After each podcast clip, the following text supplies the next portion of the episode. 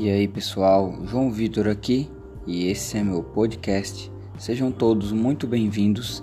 Eu espero que você seja muito abençoado. Eu te convido, vamos ouvir juntos mais uma mensagem.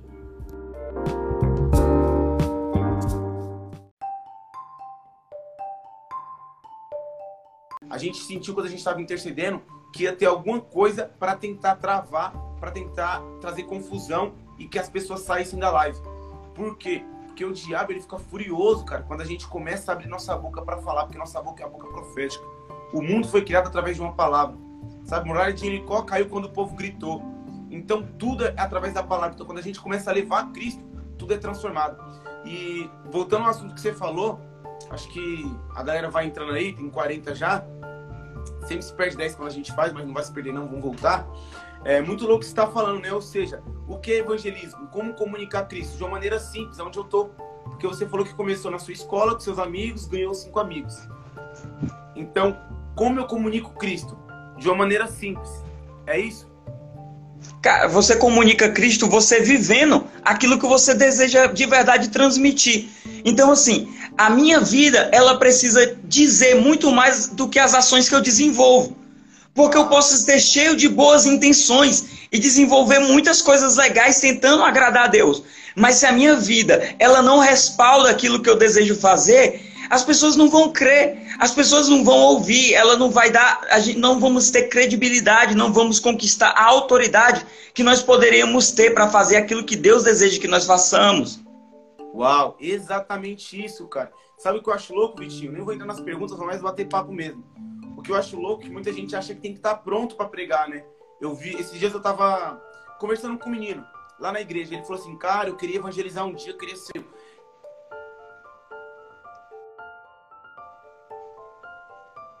E eu falei, cara, por que você não faz isso? Ele falou, eu tô me preparando ainda. Aí eu falei, como assim você está se preparando, irmão? As pessoas acham que tem que estar pronto, né? Eu não vou falar, eu não vou falar sobre isso, vou deixar você falar, mas as pessoas acham que tem que estar um, um nível espiritual, ou saber tanto da Bíblia. E na verdade, não. Né? Na verdade, é mais simples, né? Cara, o evangelho, ele por si só, ele é simples. Nós que tentamos enfeitar, nós que buscamos muito uma, uma revelação extraordinária, nós achamos que nós podemos pegar a nossa Bíblia aqui, nós não pegamos mais a nossa Bíblia para ler e, a, e nos, nos alimentarmos. Nós queremos pegar a palavra e nós queremos desvendar coisas a qual ela mesma já está falando e quer soltar os nossos olhos. Então, o que nós precisamos faz, falar e comunicar às pessoas é simplesmente aquilo que nós já estamos vendo aqui. Nada que as pessoas precisam saber não está fora daqui, não. Aquilo que as pessoas à nossa volta precisam saber está escrito aqui. Só que elas não conhecem. Então, se eu leio, se eu me alimento, se eu busco aqui, eu vou ter o que transmitir, mas se eu não tenho essa relação, se eu não, eu não vou ter o que comunicar. Não sei se isso faz Uau. sentido para você. Mas, cara, eu quero evangelizar, eu quero anunciar, eu quero pregar para as pessoas, eu quero fazer com que as pessoas conheçam a Cristo. Mas se eu de verdade nem eu conheço, se eu de verdade nem eu consigo entender o que está escrito aqui na palavra, como é que eu vou fazer com que as pessoas entendam? Como eu vou fazer que Cristo seja tão claro para as pessoas? O que eu preciso fazer é eu me injertar nele, para que eu também possa dar os frutos no tempo oportuno. Então não é, não é o quanto eu sei da Bíblia, não é se eu sei de Gênesis Apocalipse, mas é eu sei que ela é capaz de mudar a vida de alguém é se eu sei que ela mudou a minha vida e da mesma maneira que ela mudou a minha vida, ela pode transformar a vida de alguém. Então eu preciso fazer isso com as pessoas. Eu preciso deixar que isso mexa comigo todos os dias. Mas fala, ah, Vitor, e os questionamentos? Ah, Vitor, e se for difícil ver a dúvida? Cara, você não é detentor da verdade. Eu e você nunca vamos saber todas as coisas, mas eu e você temos a capacitação do Espírito sobre nossas é vidas para transformar e para quebrar todo o sofisma e todo argumento. Amém? É isso. Come on, vamos lá, prega mesmo, meu amigo. E sabe o que eu acho louco, Vitinho, que você falou, que faz muito sentido? Porque, assim, às vezes a gente fica esperando a gente saber toda a Bíblia, ter uma super experiência com Deus. Mas, na verdade, se a gente pega o pouco que a gente sabe e aplica, já é poderoso. É tanto que eu falei pra esse menino, eu falei, cara, você não precisa ler toda a Bíblia ou saber um monte de coisa. Se você pegar o que Cristo falou pra você, o que Cristo transformou na sua vida e pregar, isso já vai ser poderoso. E eu lembro muito em Atos, quando Pedro vai para a família de Cornélio. Vai falar com Cornélio. Não sei se vocês lembram, é Atos 9, eu acho. Não, Atos 11, eu acho. Atos 11 ou Atos 12, não lembro. Que Cornélio recebe uma revelação, manda um anjo buscar Pedro. E aí, quando o anjo chega em Pedro, o anjo já tinha falado com Pedro e o anjo falou: vai com eles. Só que o anjo não falou para Pedro: prega isso. Não. E chegou lá, o que, que, que Cornélio falou? Cara, Deus mandou você vir aqui, agora a gente está esperando você falar a palavra que Deus mandou você pra gente. O que você, Deus mandou você falar pra gente. E Pedro começa a pregar sobre Jesus, sendo que Deus não tinha falado para ele, prega sobre Jesus. Deus só falou para ele, não, torne impuro aquilo que eu tornei puro. Mas era tão natural o que ele viu com Jesus que ele falava daquilo que ele vivia. Então, muitas vezes a gente está esperando uma revelação do céu gigante, sendo que a gente só precisa falar aquilo que a gente tem com Jesus. Eu lembro, Vitinho, quando eu comecei a evangelizar, eu amo evangelizar, que nem o Vitinho ama evangelizar. Eu lembro que quando eu comecei, eu só falava o meu testemunho, velho. Eu só falava o meu testemunho. Gente, é o seguinte, eu era organizador de baile funk e agora eu sou crente. Deus me transformou, então Deus pode transformar também. Eu me sinto amado por ele. Eu só falava isso. E isso transformava a vida das pessoas. Porque, às vezes, o, teu, o seu testemunho com um versículo da Bíblia já é muito poderoso, cara. Porque Deus amou o mundo de tal maneira que enviou o seu único filho para todo aquele que nele crê, não morra, mas tenha vida eterna. Isso muda a história de alguém, porque é a palavra de Deus. Às vezes a gente acha que é pouco, mas o pouco que a gente o pouco que a gente acha que pra gente é pouco, vai ficar confuso, mas vocês vão entender. Pra outra pessoa é muito. O pouco pra gente é muito pra outro que não conhece nada. É, isso é interessante, Maico, porque nós não devemos menosprezar nem desprezar aquilo que Deus faz, fez ou está fazendo em nossas vidas.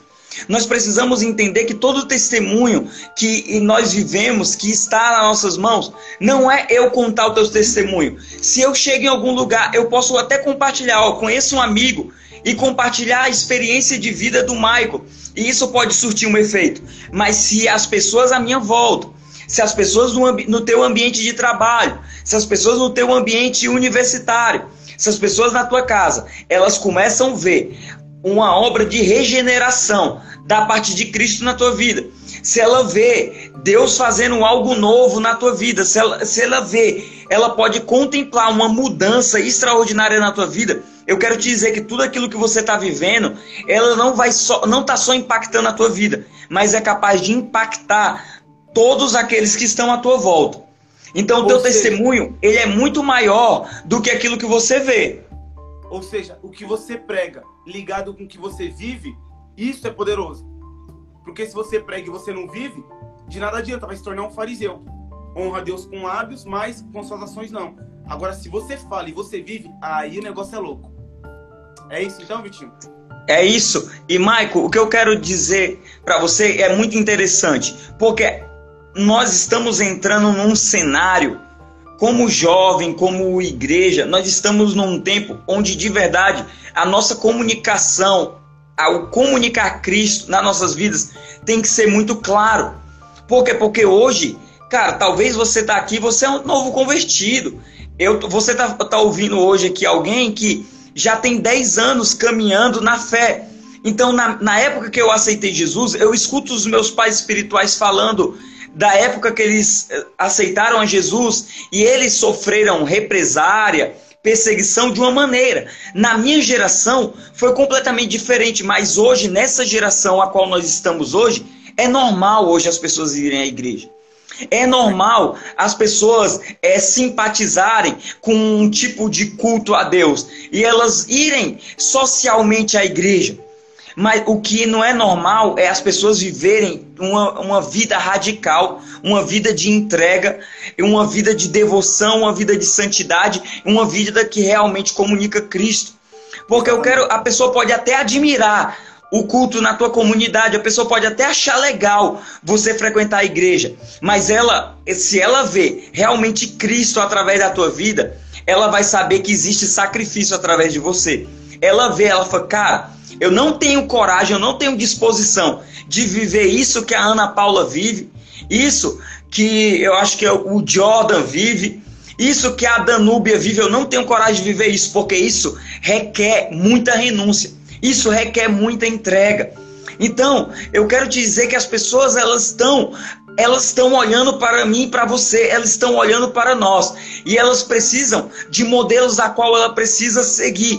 Mas se a minha comunicação, se eu comunico Cristo, mas de uma forma que não é clara, se eu comunico Cristo simplesmente um Cristo que eu admiro, as pessoas elas não vão ver nada a qual elas possam se espelhar. Mas Uau. se eu comunico Cristo, um Cristo que muda a nossa vida, os nossos desejos, os nossos sonhos por completo, as pessoas elas são completamente impactadas por isso. Pode ter certeza. Meu Deus, mano, que forte isso, hein, cara? Isso é muito forte, meu. Isso é muito forte. Isso me fez lembrar, Vitinho, uma vez que tava tendo marcha para Jesus aqui em São Paulo. E eu tava no trem, cara. E aí tinha uma galera, tinha um monte de gente com roupa Jesus, Jesus te ama, amo Jesus. E eu lembro que tinha uma menina sentada no banco preferencial. E nesse dia, eu tava, tava no trem, né? E começou a chegar gente no trem, um monte de gente. E essa menina começou a falar pro amigo: se chegar alguém aqui, eu vou fingir que eu tô grávida. E aí eu pensei assim, mano, essa menina tá louca. E aí, além, além, além disso, ela pegou um papel e começou a tacar no chão. Ou seja, o que, que essa menina tava transmitindo com Jesus te chama no peito? Então a gente tem que transmitir, a gente tem que ser exemplo onde a gente for, cara. Porque é como você falou, o povo tá olhando pra gente, né? E isso eu acho muito louco. Ô Vitinho, é, tem uma pergunta aqui bem legal, vou introduzir nas perguntas enquanto a gente está batendo papo. Você acha que tem, tem que ter alguma preparação para evangelizar? E quais são essas preparações, essas preparações que tem que ter? Michael, é, de forma simples, eu acho que muito mais importante do que a preparação, eu acho que Jesus ele está procurando pessoas disponíveis para alcançar aqueles que estão perdidos. Então, eu não, não, adianta eu passar horas e horas procurando, vendo métodos de, de evangelismo, estratégias de evangelismo, ouvindo o cara que evangeliza, para me encorajar e na verdade Jesus ele se encontrar comigo e eu falar assim, Senhor, agora não, não estou disponível. Meu Mas Deus. na verdade ele está procurando muito mais do que pessoas preparadas, ele está procurando pessoas que estão disponíveis, que falam assim, Senhor, eu estou disponível para ir. Então, cara, você quer se preparar? Eu estou diante de uma geração e eu tenho falado muito para aqueles que me rodeiam, que nós somos a geração que levanta os nossos sapatos com empenho e pedimos para Deus nos enviar. Mas eu espero que eu esteja também diante da geração que, além de levantar os seus sapatos, ela também dobra os seus joelhos e ela ora para o Senhor da colheita, para que aí sim elas possam ir para a seara, porque não adianta eu levantar meus sapatos e na hora que eu dobrar os meus joelhos eu não me colocar à disposição de ele fazer aquilo que precisa ser feito. Mas se eu levanto meus sapatos, meus sapatos e em seguida eu dobro meus joelhos e eu simplesmente clamo pelas almas daqueles que estão perdidos, que simplesmente eu choro pelos que não conhecem ainda ele, pelaquele meu familiar que precisa ser encontrado por ele. Cara, isso vai isso vai ser estrondoso. Isso vai ser extraordinário, isso causa um impacto ainda maior. Meu Deus, tô até sem palavras aqui, estão que você tá batendo aqui, rapaz. Pode parar live por aqui para todo mundo ir orar, porque tá complicado, hein? Gente do céu, que isso, mano? Tá parecendo e Michael, você falou algo que é importante eu falar. É que, cara, eu não tô falando para vocês que não tem um dia que eu também não acorde e falo assim, cara, eu não, não quero evangelizar. Ou cara, é, mas eu e você precisamos entender que é todos os dias que passa, milhares de pessoas elas estão indo para o inferno sem ter a oportunidade de conhecer aquilo que eu e você conhecemos.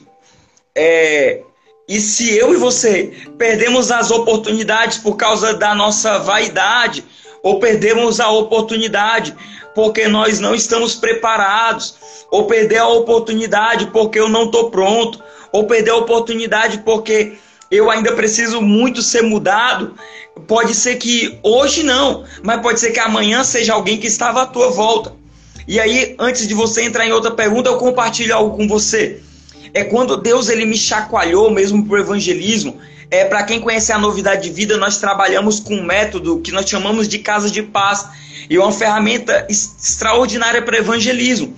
E aí, eu liderava uma casa de paz na garagem da minha casa onde só ia uma senhorazinha que hoje ela faleceu com Cristo há alguns anos. ficava entrando os cachorros da rua e tinha umas duas crianças. Era essa casa de paz. Mas aí eu comecei a romper com a timidez, com algumas coisas que eu precisava ser mudado, e nós começamos a chamar pessoas para ir. De repente, a garagem da casa que eu morava lotou. De quatro pessoas, tinha 40. Na... Depois, nós mudamos para a rua e nós começamos a fazer, em vez de 40 pessoas, nós começamos praticamente fechar a rua. Dava 80 pessoas. E aí a gente pegou, nós em um ano nós estávamos na praça semanalmente fazendo a casa de paz com 160 pessoas. Uau. Deus curando as pessoas. Era extraordinário. Ó, o Vitor Calixto acabou de colocar aqui, ó. Sou prova disso. O Calixto foi uma das pessoas que aceitou Jesus na garagem da casa. Hoje Uau. ele é meu discípulo há anos já que eu discipulo ele. Que a gente caminha há anos juntos. E aí na praça, eu lembro o dia que nós estávamos na reunião, eu estava dando a palavra, chegou um cara e falou assim: Vitor, ora por mim, cara. E aí, quando acabou a, a reunião, eu acho que o Calixto vai lembrar, eu chamei alguns jovens para orar por eles. E aí eu vou já contar para vocês o que é que nós fazíamos. Nós oramos por esse cara. Ele estava lá querendo caminhar com Cristo, mas tinha um envolvimento com a criminalidade muito grande. Na semana seguinte, uma semana, ele morreu no mesmo lugar onde nós estávamos orando por ele. Meu Deus. Cara, isso colocou um temor tão grande no meu coração.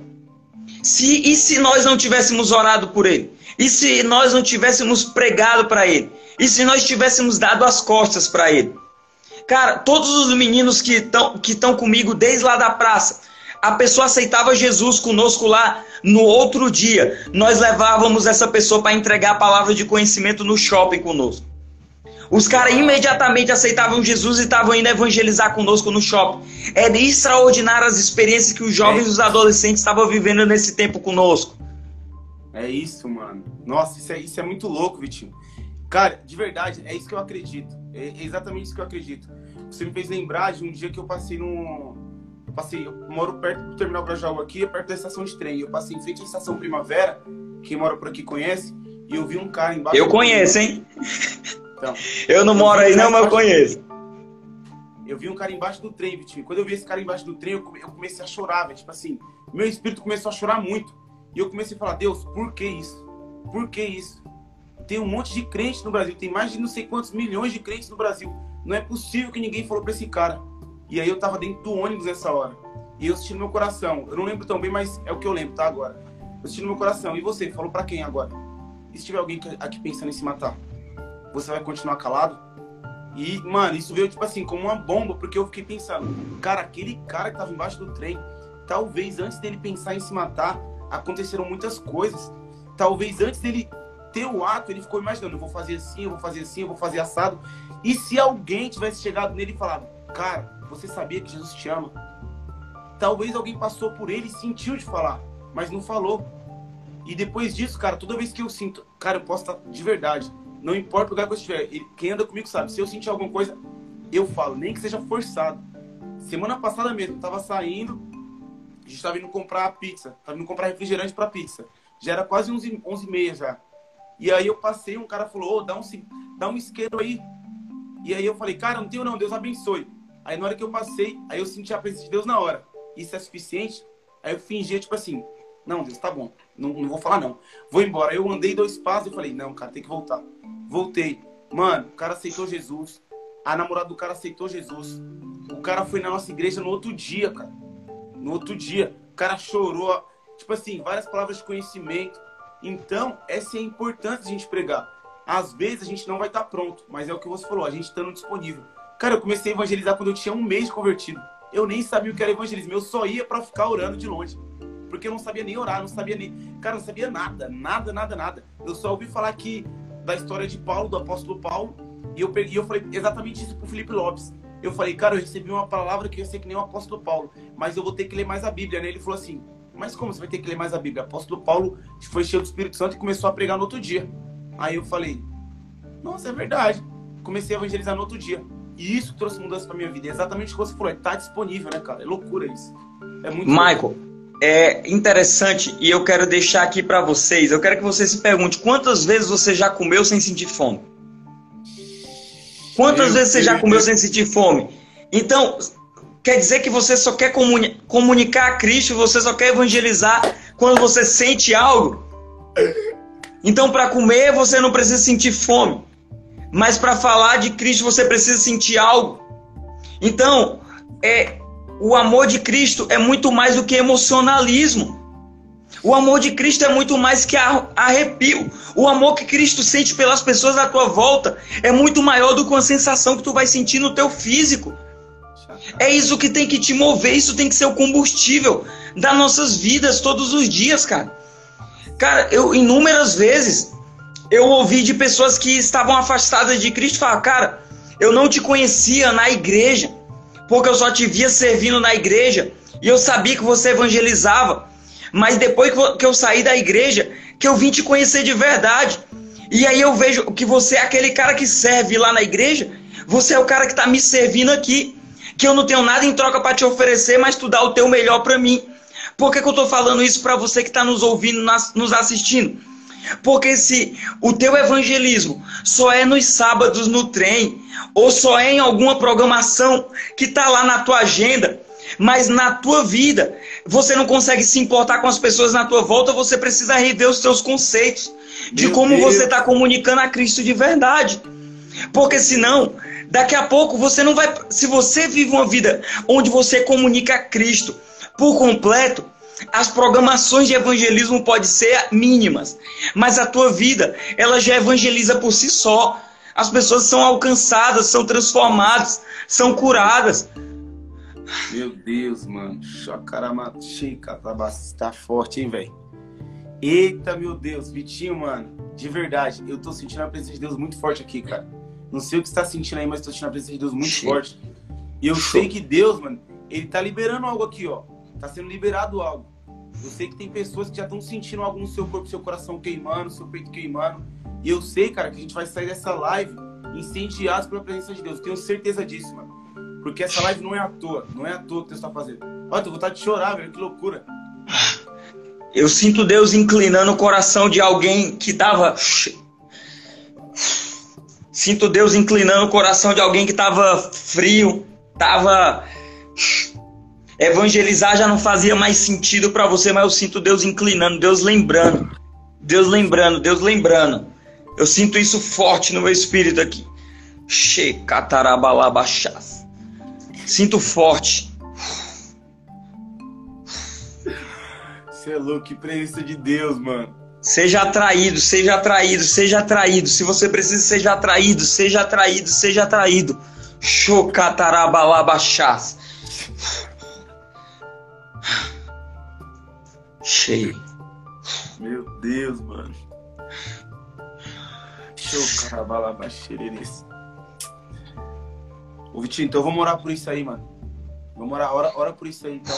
Se você tá aqui, ó, e você sente que seu coração ele tá gelado, seu coração não queima mais por evangelismo, ou então se você tá aqui, você não tem uma vida de evangelismo, você vai em evangelismo na sua igreja, vai em evangelismo no sábado, mas seu coração não queima pelas vidas, você não sente compaixão. Cara, eu queria que você colocasse a mãozinha pro alto aí. Se você não tem uma vida de evangelismo, se você identificou isso na sua vida, que a gente vai orar, o Vitinho vai orar aí por você.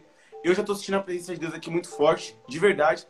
Eu creio que vai ter corações que vão ser incendiados, vão ter pessoas que vão começar a chorar, porque vão ter pessoas que vão começar a sentir a dores das outras pessoas. Alguns vão sentir dores como se estivesse algo sendo gerado no espiritual.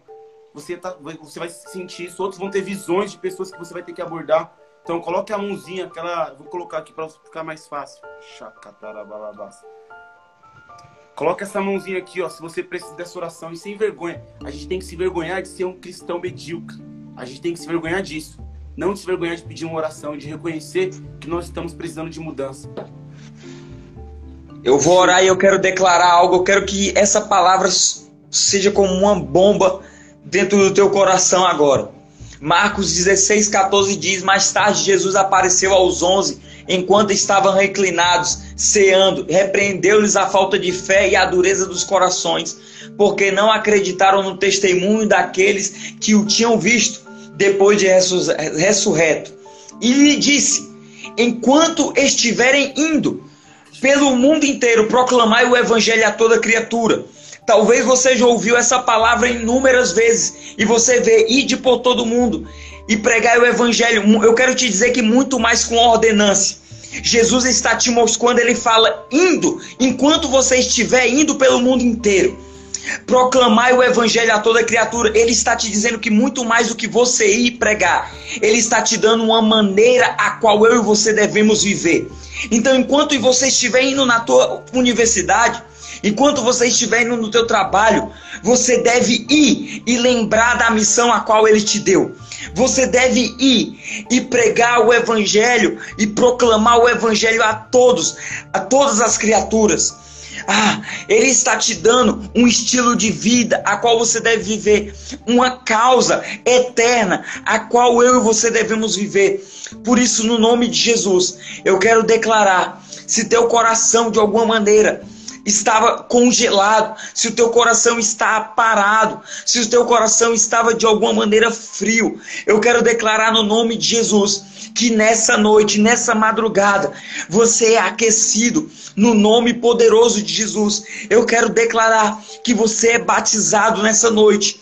Você é batizado com um amor sobrenatural de Deus.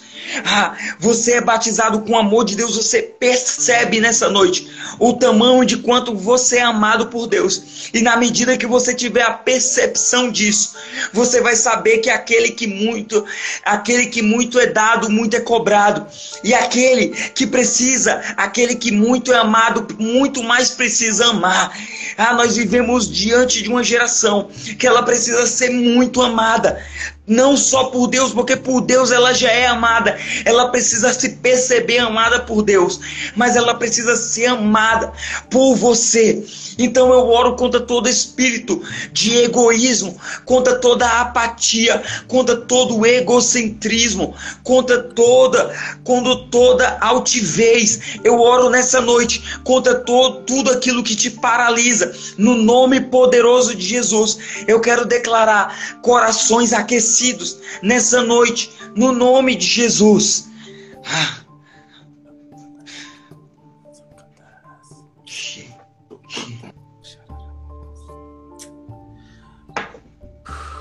Amém, mano. Amém, é Mike. Tá forte, hein? Ainda tá na metade da live ainda. Você é louco, tô imaginando no final. O melhor vinho sempre fica pro final, hein? Meu Deus. Que louco, Vitinho. Não sei nem onde eu parei, cara. O Vitinho, é, vou, vou perguntar o que eu tô sentindo aqui. O que, que você acha, por qual motivo que a gente é, se paralisa, porque quem se paralisa é a gente. O diabo ele não tem poder de paralisar a gente, ele tem poder de lançar setas, mas ele não tem poder de segurar na nossa mão só se a gente der brecha. Ele não tem poder de segurar na nossa mão e falar assim, não vai pregar, ele não tem poder de colocar a mão na nossa boca. O que, que você acha que mais trava as pessoas hoje em dia? Michael, é, cara, agora fez um ano, eu ministrei uma mensagem que eu acredito que ela, ela ecoa continuamente isso no meio da nossa geração e, e eu acredito que uma das coisas que mais paralisa a nossa geração, dentro do não só dentro da, da, de comunicar a Cristo, mas dentro do nosso propósito, o chamado, eu acredito que é o ativismo. E nós, como geração, nós entramos num ativismo religioso de ir em nossos cultos todos os finais de semana, de servir na igreja, de nos apegar muito mais às nossas atividades e nossas, nossas programações do que nos apegarmos de verdade a Cristo. Então nós nos seguramos muito naquele, nas nossas funções e nós esquecemos no, do chamado, porque a nossa função não é nosso chamado. Nós fomos chamados para algo muito maior do que aquilo que nós exercemos, mas aquilo é tão deslumbrante para nós que nós achamos que é aquilo ali que nós devemos fazer e nós nos apegamos simplesmente aquilo que nós estamos fazendo no agora. Quando na verdade tem coisas ainda maiores que nós precisamos fazer. Que é um exemplo. Talvez você evangelizava muito porque era a única coisa que você podia fazer. E aí começam a te delegar responsabilidades. E aí você deixa o evangelizar, o pregar para as pessoas que não conhecem a Cristo, como última instância na tua vida, porque você tem outros afazeres para fazer. Quando o que era mais importante você deixou de lado. Então isso te leva a um ativismo religioso e isso te prende num ciclo vicioso, aonde você deixa de lado aquilo que deveria ser prioridade. Que é um exemplo, Marta e Maria. Marta, ela, ela escolheu simplesmente o servir e foi fazendo, fazendo. Só que a Bíblia fala que Maria, ela escolheu a boa parte. E a boa parte era estar com ele. Cara, eu quero te dizer que de verdade, se você está com ele, você vai estar com aqueles a qual ele também estaria. Você estará rodeado dos perdidos. E você vai estar com aqueles que precisam ser alcançados por ele. Porque Deus, ele ama a igreja. Deus ele fundou a igreja. E eu amo a minha igreja. Eu estou na igreja. Eu estou diariamente na igreja como um pastor em tempo integral. Mas eu não perco a oportunidade de ter à minha volta aquele que precisa ser encontrado por Deus. E eu preciso ser esse instrumento a qual Deus deseja usar para encontrar essas pessoas. Não sei se respondi a tua pergunta e não sei se o quanto isso faz sentido para você que está conectado aqui na live. Eu não sei como tem sido, como tá para vocês aí a live, mas Deus está falando aqui. Deus está falando. Meu, aqui para mim tá sendo sensacional. tô aqui com o Israel aqui, ó. Tô sentindo super a presença de Deus, de verdade. Cara, Deus é poderoso. Eu tô, de verdade. Geralmente, tudo que a gente tá falando, as pessoas não gostam de ouvir, Vitinho. Elas não gostam de ouvir. Porque confronta elas, toca na ferida, né? Toca na ferida. Mas é exatamente isso, cara. De verdade, eu me cobro muito, mano. E alguns falam assim: ah, você é muito radical. Eu sou radical mesmo. Eu não conheço um homem da Bíblia, de Deus, que é top, que não era radical.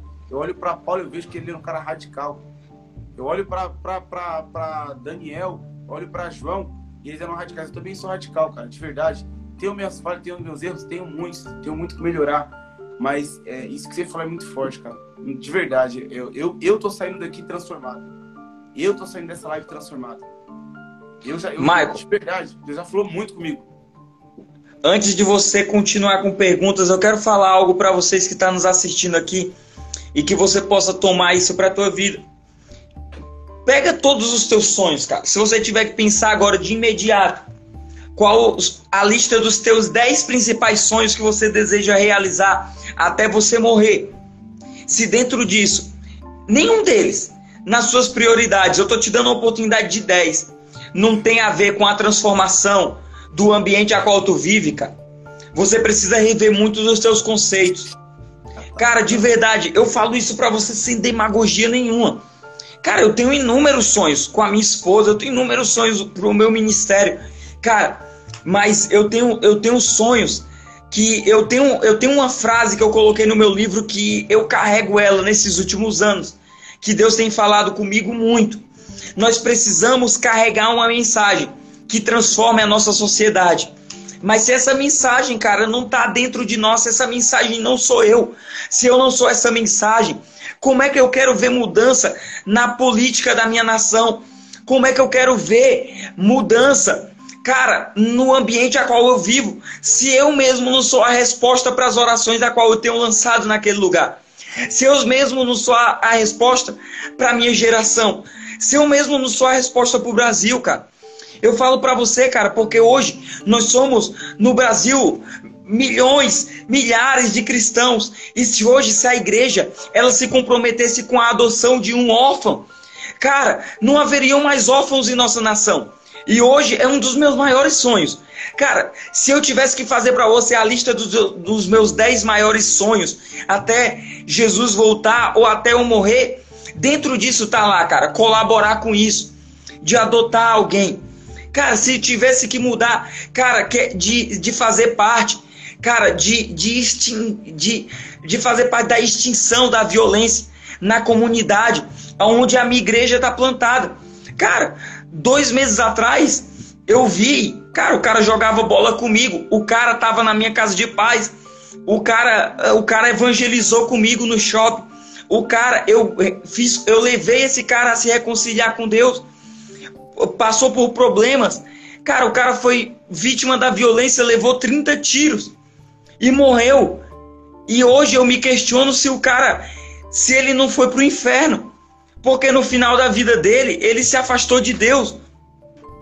Cara, a violência precisa acabar, mas se eu eu, eu oro tanto para que a violência possa cessar, mas se eu, eu não colaboro com isso, como? Entrando na favela para falar, para anunciar para as pessoas que estão lá na comunidade. Mais do que isso, permitir que Deus me levante como uma pessoa de influência, cara, na sociedade, para você colaborar com a educação, para tirar pessoas, para dar, dar condições melhores para as pessoas. Cara, um, um, certo dia, eu me, uma indignação me moveu o meu coração e eu publiquei um texto no meu Instagram, um desabafo, mas eu sei que Deus também ele usou isso para falar com algumas pessoas. Cara, se por conta da pandemia e agora mesmo eu e você tivéssemos que ficar a nossa vida toda agora até Jesus voltar, trancafiados dentro das nossas casas, de que maneira você ia falar para Jesus das pessoas? Sem você poder evangelizar nas ruas. Cara, o que você ia poder fazer? O que você faria? Eu pergunto para você. Cara, eu quero te dizer, cara, se você não se movimentou para fazer, de, de, se engajar com um trabalho social, cara, de, de matar a fome das pessoas que estão famintas. Eu quero muitas vezes que as pessoas escutem o evangelho a qual eu tenho para anunciar, mas o evangelho que eu tenho para anunciar para elas não está ligado com ações a qual eu devia demonstrar. Você precisa rever esse evangelho. Porque, cara, se tem alguém com fome, você precisa também alimentar essa pessoa. Se tem alguém com sede, você precisa dar essa pessoa de beber. Porque essas pessoas elas precisam poder ver na prática aquilo que eu e você estamos falando. Porque é muito fácil para mim para você falar algo que eu e você não estamos necessitando. É ela que está necessitando. Ah, tá bom, Jesus ama ela, mas e, e a fome dela? Ah, Jesus vai prover, mas porque eu não me permito ser usado como esse instrumento de provisão para ela? Cara, gente, eu de verdade, eu não estou fazendo evangelismo na rua. Hoje, talvez alguém vai escutar essa live depois. Hoje é 29 de agosto. Eu estou desde março, desde o carnaval, sem fazer evangelismo de rua. Mas eu não deixei de evangelizar. Eu, com o Ministério de Jovens aqui em Fortaleza, nós entregamos 14 toneladas de alimentos para as pessoas da nossa comunidade. Todos os finais de semana. Nós temos parado como ministério, como a equipe de evangelismo aqui. Nós estamos simplesmente ligando para as pessoas. E todos os domingos, há quatro semanas, nós temos recebido visitantes em nossa igreja quem são? São pessoas da comunidade que nunca tinham ido a uma igreja cristã, mas que por, causa, por nós termos servido elas, nós estamos ligando, levando uma palavra e falar: ah, ah o Senhor estava desempregado. E aí, Deus abriu uma porta para você? Abriu não, pois eu vou orar por você. E as pessoas têm dito, cara, vocês não me deram só uma cesta básica, mas vocês estão preocupados com a minha situação. De verdade, obrigado. Que hora é o culto na tua igreja? Eu vou aí. E as pessoas têm vindo na nossa igreja. Por quê? Porque eu não quero só que elas venham à nossa igreja. Eu quero que Deus transforme a vida delas. É eu isso. não quero só dar uma cesta básica para elas, mas eu quero que elas tenham de onde tirar o alimento delas. Eu não é quero só que elas tenham alimento, mas eu quero que elas também experimentem da água da vida. É isso. Uau, muito poderoso. Isso é muito forte, né, Vitinho? Isso é muito forte porque se a gente der só uma cesta básica, se a gente der só um cachorro quente, uma roupa, isso é uma coisa muito boa, né? Mas até o cara mais pecador, mais ímpio do mundo faz isso. Até quem não acredita em Cristo faz isso. E isso sem levar Cristo não vai salvar a pessoa. É caridade. Isso sem levar Cristo é caridade. Mas quando eu coloco Cristo, cara, o evangelismo ele precisa andar lado a lado com o social. Exato. Social por social tem muita gente fazendo. Cara, mas quando eu coloco o evangelismo com social, a Bíblia fala que o evangelho é poder de Deus para a salvação de todo aquele que nele crê, que crê que Jesus é o filho de Deus. Cacaramanache. Ô Vitinho, isso é tão louco, cara. Isso é tão louco. Que próximo mês a gente vai fazer uma ação. Olha, olha como isso é louco, cara, que está falando. Deus falou isso, exatamente isso comigo esses tempos atrás aí. E próximo mês a gente vai fazer uma ação. Inclusive, vou convidar quem quiser chamar a gente no direct aí para fazer parte. Vamos fazer uma ação na rua, estou escolhendo o dia, acho que vai ser um sábado depois do culto. E a gente vai entregar comida para o morador de rua, mas o, o, intuito não é só entregar comida e evangelizar o cara. O intuito é achar uma família, porque o número de família na, nas ruas, cara, aumentaram muito. Porque tem muita gente que não tem dinheiro para pagar aluguel e é uma família que era estruturada. E a gente vai querer encontrar uma família na rua, tirar essa família da rua e abençoar ela, pagar aluguel, pelo menos por um, um mês, dois, três, e tentar arrumar emprego. Todo mundo se mobilizar, entregar currículo. Se não arrumar emprego, pegar o cara, dar água, mano, isso aqui você vai vender hoje no farol, você vai conseguir tanto, vai lá. E ajudar ele de alguma maneira. Esse é um projeto que está no nosso coração. É, a gente, como Revive, vamos já colocar isso em prática próximo mês. É, não sei se você viu, estava no estudo, você não viu, a gente lançou aí a, a Heavy Store, né? Não sei se deu tempo para você ver. E, mano. Eu vi, eu vi sim. Graças a Deus. Então, graças a Deus, cara. Deus deu estratégia que a gente ficava pensando assim, mano, mas como eu vou fazer isso sem dinheiro? Eu ficava pensando muito isso. Deus, e aí, como é que eu vou fazer isso sem dinheiro? E Deus falou: Eu sou o dono do ouro e da prata. Você não tem que se portar. O dinheiro é meu.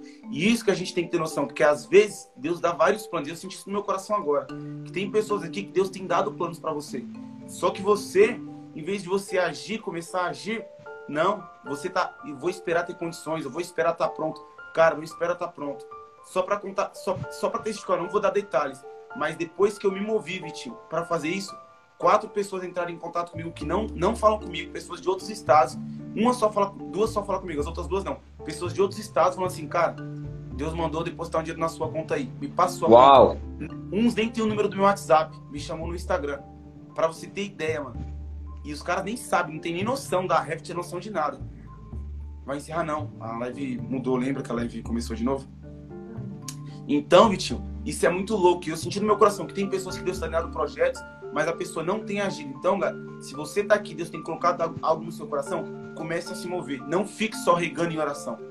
Às vezes, Deus está falando que nem falou para Moisés: vamos, filho, marcha, anda, ação.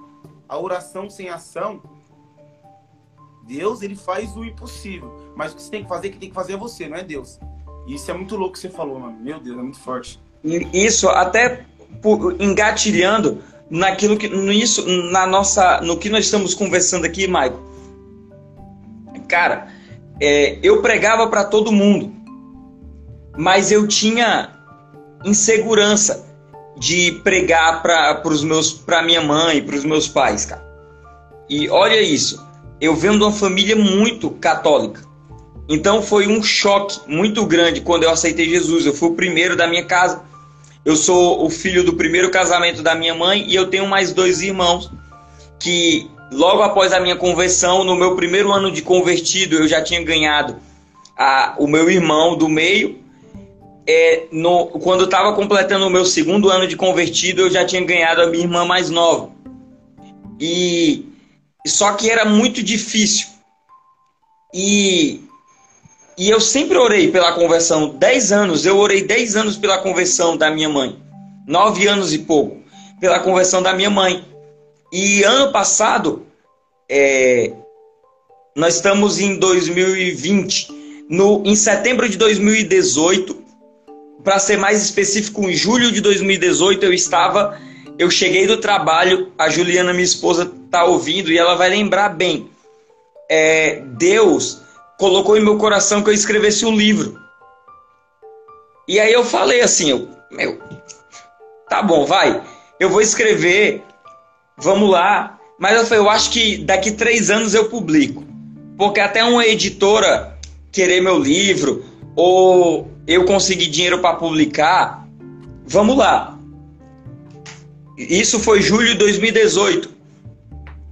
Em setembro de 2018, nós estávamos em uma reunião de, de ministros da igreja e eu estava prostrado e um, nós estávamos no momento de orarmos um pelos outros.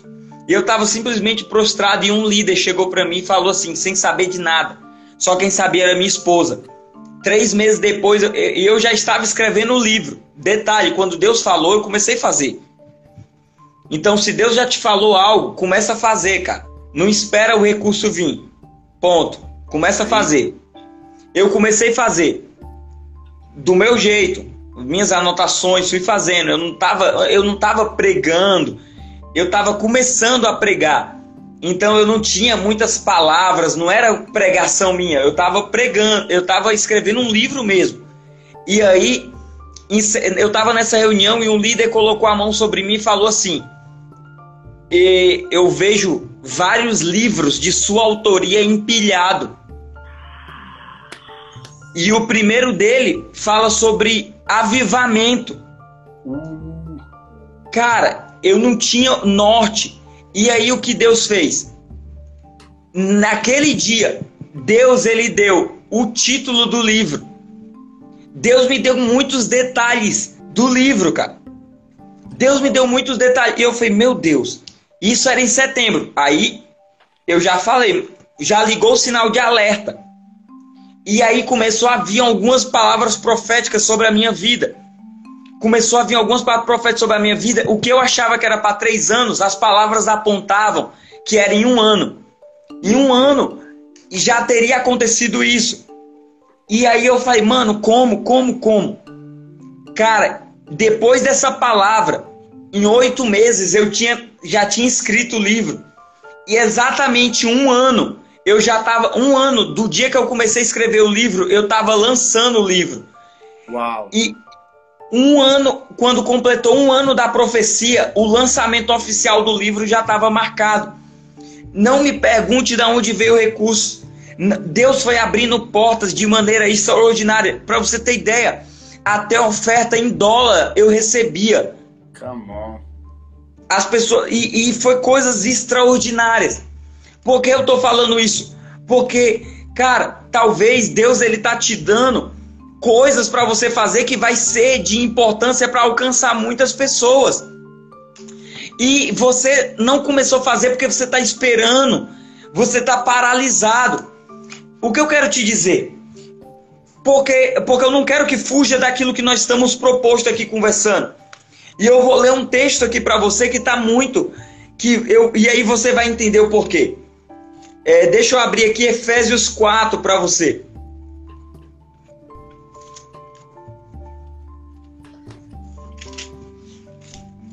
Um minuto, gente, que eu tô de Bíblia nova. Então eu tô aprendendo manusear ela, que ela é muito pequena. Vamos lá, Efésios 4.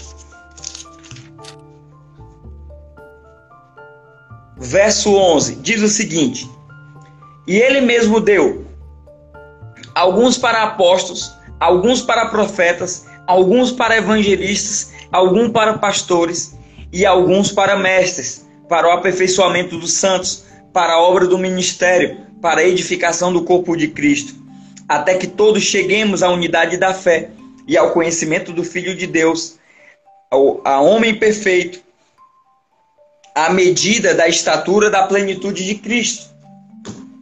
O que eu quero te dizer com isso? O papel de um evangelista de ofício, um papel de um apóstolo, de um profeta, de um mestre, falando do evangelista em si, que é onde nós estamos inseridos, no contexto a qual nós estamos inseridos aqui se você é um evangelista de ofício e você acha que o teu, o teu papel como evangelista é só evangelizar, você está reduzindo a capacidade do, daquilo que Deus te confiou. Porque muito mais que evangelizar, você como evangelista, você precisa preparar outras pessoas para fazer o mesmo. Porque se eu sozinho sou capaz de alcançar mil, se aqui nessa live nós temos 43 pessoas, e se cada um de nós, depois disso, alcançarmos mil pessoas, serão 44 mil pessoas alcançadas. Então, um papel do evangelista, muito mais do que evangelizar, é colaborar para que você se torne um igual, para que você faça algo igual. Então, quando eu entendo, Deus me dá um propósito, Deus te dá um propósito de abrir uma lojinha. E você tem a finalidade disso é você reverter algo para o campo, algo para a colheita, algo para a vida de pessoas, algo para o ministério. Você está colaborando diretamente para uma, uma expansão exponencial daquilo que Deus quer fazer. Você sai, você talvez sozinho você alcançaria 100, mas você multiplica, você replica a tua visão, a tua missão, você multiplica nas pessoas. Isso. Então, quando, por exemplo, nós falamos, por exemplo, dos sementes do avivamento, eu já escutei inúmeros testemunhos de pessoas que foram despertadas através disso. Por quê? Porque sementes de avivamento são princípios básicos para a vida de um cristão, para que eu e você tenhamos uma vida avivada. Eu, eu resumo isso. Cara, não tem como, por exemplo, você ler algo que eu escrevi e eu não te desafiar para você ter uma mudança radical na tua vida. Porque eu fui desafiado um dia a ter uma mudança radical. Você está ouvindo aqui uma pessoa que, no mínimo, nos últimos seis anos, viveu muita entrega, muita renúncia para poder viver aquilo que Deus, para aquilo que Deus me propôs a viver. Talvez você está me conhecendo hoje pela primeira vez e até usa esse momento oportuno e fala assim, cara, se conecta comigo, segue aí minhas redes sociais para ver o que é que a gente está fazendo aí e aí você vai poder conhecer um pouco. Cara, quando Deus falou do semente do avivamento, no mesmo momento eu pensei, cara, eu vou poder colaborar diretamente com outras pessoas para que elas possam ser despertadas. Cara, eu tenho recebido testemunhos de pessoas que estão na Itália Uau. sendo impactadas por isso. Eu recebi testemunhos já de pessoas que estão em Portugal. A semente foi plantada no coração delas. É isso, cara. E o avivamento desabrochou nela. Porque, cara, nós falamos muito na nossa geração de avivamento, e avivamento está ligado com a colheita. Então, avivamento está ligado com comunicar a Cristo. Mas não tem como eu falar de avivamento na minha nação, na minha comunidade, na minha igreja, se eu não falar primeiramente do avivamento na minha vida. É. Então, se eu sou avivado, pode ter certeza, se você sair dessa live aqui hoje despertado, avivado por Deus, eu tenho certeza que no mínimo Deus ele quer tocar a tua casa com avivamento também. Amém. Só que se Deus ele tocar a tua casa com avivamento, ele toca a tua ele toca a tua comunidade, a tua vizinhança. Se ele toca a tua vizinhança, ele é capaz de tocar a tua igreja. E se, a, o, e se ele toca a tua igreja local, Deus ele tem capacidade extrema para tocar a tua cidade. Mas o primeiro passo precisa ser na minha vida e na tua vida. Então, esse encontro diário, contínuo, não tem que ser do meu pastor, não tem que ser de quem eu vou ouvir. Esse encontro tem que ser meu, para que outras pessoas possam ser encontradas. Exato. Exato. Você falou uma coisa importante de sementes, né? Enquanto você estava falando isso, eu lembrei de sementes na área de evangelismo. Tem perguntas aqui sobre, ah, e se a pessoa me receber bem, se a pessoa falar que já sabe, se a pessoa me tratar mal. A gente tem que entender que tudo é uma semente. Uns vão plantar, outros vão regar e outros vão colher. Às vezes, o que a gente está fazendo na vida de alguém é só uma semente, a gente está plantando. Mas às vezes a gente não vai só plantar, a gente vai regar. E aí, quando a gente rega, a pessoa, aquela pessoa que você só fala um é, a pessoa já está chorando. Mas quando a gente vai colher, a gente já vai ver a pessoa na nossa igreja. Então, é, não sei se o vídeo responderia de outra maneira também. Mas. Você falou algo interessante aí, sabe por quê? Sobre você semear a palavra e outra pessoa vai chegar e colher. Há três anos atrás, nós estávamos, você como você morou aqui, Michael, você vai conhecer. Na praia de Iracema é um lugar onde tem muitos moradores de rua, pessoas que têm, são dependentes químicos. E eu e um amigo, nós estávamos evangelizando lá e nós encontramos um cara e nós evangelizamos ele, entregamos palavra de conhecimento. Mas sabe, pessoa que tem problema de dependência química, cara, difícil, difícil de ser restaurado, difícil para nós, na nossa humanidade, na nossa incapacidade, mas para Deus não é impossível. Então, aquela palavra foi lançada. Um ano e meio depois, eu conheci outra pessoa, um cara que tem um trabalho lá e ele viu uma foto no Instagram nossa, orando por esse cara. Ele falou: Ó, oh, eu conheço esse cara que tá no teu Instagram. A nossa equipe encontrou ele e a gente colocou ele numa casa de reabilitação, porque ele disse que queria sair das drogas. Cara, Deus restaurou ele. Tá com mais ou menos um ano que ele que ele tá pregando, que ele tá firme na igreja. Deus restaurou o casamento dele. Poderoso. Ele teve uma mudança extraordinária, radical. E aí esse cara conseguiu até foto dele e a gente até pegou o antes e o depois dele. Uau. Porque o que Deus fez na vida dele em três anos e a alegria de saber que Deus de alguma maneira colaborou, usou as minhas palavras, as minhas pequenas palavras, que Deus, eu tão incapaz, tão cheio de falhas, Deus nos usar para restaurar a vida de uma pessoa em algum momento, isso é, é extraordinário. Isso é poderoso. Isso é poderoso. Ô Vitinho, é, eu tô, tô correndo um pouquinho porque senão vai acabar a live.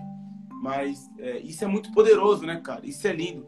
E muitas vezes a gente vai pregar para pessoas e a gente nem vai saber o que aconteceu. Porque muitas, muitas vezes a gente não sabe, a gente nem imagina o que a palavra de Deus pode causar na vida de alguém. Né? A gente não imagina, a gente não sabe. A palavra de Deus ela é viva. Ela é viva, cara. Ela é mais afiada que o espada de dois gumes. Separa alma do espírito. Então, cara, a palavra de Deus é poderosa. Essa é a ciência que a gente tem que ter, que a palavra de Deus ela não volta vazia. Ela não volta vazia, cara. É a palavra de Deus. O nosso papel é levar a palavra, não é ver alguém sendo transformado, não é ver os milagres, não é ver o poder, não. Nosso papel é levar a palavra. A gente vai fazer aquilo é é o nosso papel, que é o mais simples possível. E aí, Vitor, eu queria que você falasse. Algumas pessoas perguntaram como vencer o medo e a timidez como vencer o medo e a timidez, que uma das coisas que mais trava as pessoas é isso, medo e timidez. Cara, se você ficar, ah, eu tenho medo, eu sou tímido. Se você não fizer, você vai continuar dessa maneira. Cara, por que tem pessoas que caem no engano de saberem, de acharem que sabem demais? Porque elas dominam tanto a técnica de fazer algo que elas não precisam mais buscar a Deus, elas não precisam mais orar como ela orava antes. Você vai dar uma palavra num evangelismo, você vai fazer um impacto numa praça, um exemplo. E aí, cara, você é a primeira vez que você vai fazer isso. Então, você se apega à tua palavra, você ora, ora, jejua, jejua, busca, busca, busca. Por quê? Porque você tem temor, você tem medo e quer que Deus te use. Mas chega um momento das nossas vidas que a gente já faz tanto que a gente já não ora na mesma intensidade, a gente já não busca a mesma intensidade, na mesma intensidade. Por quê? Porque, ah, eu já sei, né? Ah, porque Deus amou o mundo de tal maneira, você, eu já sei. No começo é difícil até para você dizer, porque Deus amou o mundo de tal maneira que deu seu único filho por você. Mesmo você sendo pecador, mesmo você estando separado de Deus, mesmo porque você tendo tantas falhas, é difícil para você falar isso. Mas você só rompe com isso, com a timidez, com medo, você fazendo. E isso é necessário que você ponha os seus pés fora do barco. Você vá e fale da tua maneira. Você não precisa de palavras extraordinárias. Você simplesmente precisa abrir a sua boca e falar. Você simplesmente precisa falar, cara, eu vou falar, eu vou anunciar, as pessoas vão ouvir elas vão saber aquilo que Deus tem, que Deus ama ela. Elas vão saber aquilo que Deus tem para fazer na vida delas. É verdade, Vitinho. Eu, eu não acredito que timidez é uma característica, sabe, Vitinho? Eu não acredito nisso. Porque a timidez é algo que aprisiona e nada que aprisiona é uma característica. Eu acredito que é, para vencer a timidez, exatamente como você falou, é uma decisão da gente. Vai falar travando, vai falar com medo, mas fala, não tem problema nenhum. Não tem problema errar. Mas às vezes o nosso problema, principalmente, é, é, eu nunca fui tímido, né? Mas às vezes eu ficava com medo, ficava travado. É a gente pensar que a gente tem que ser perfeito que nem outro, né? É olhar pro Vitinho falando mal bem aqui na live, super bem, tudo, tudo top, eu achar que eu tenho que ser que nem o Vitinho. Só que, tipo assim, o Vitinho tá 10 anos na caminhada. Eu não tenho que pensar que eu tenho que ser que nem o Vitinho agora, que eu vou, eu vou evangelizar que nem o Vitinho. Não, cara, eu vou evangelizar do meu jeito, eu vou aprendendo, Deus vai me ensinando, eu vou buscando o Senhor.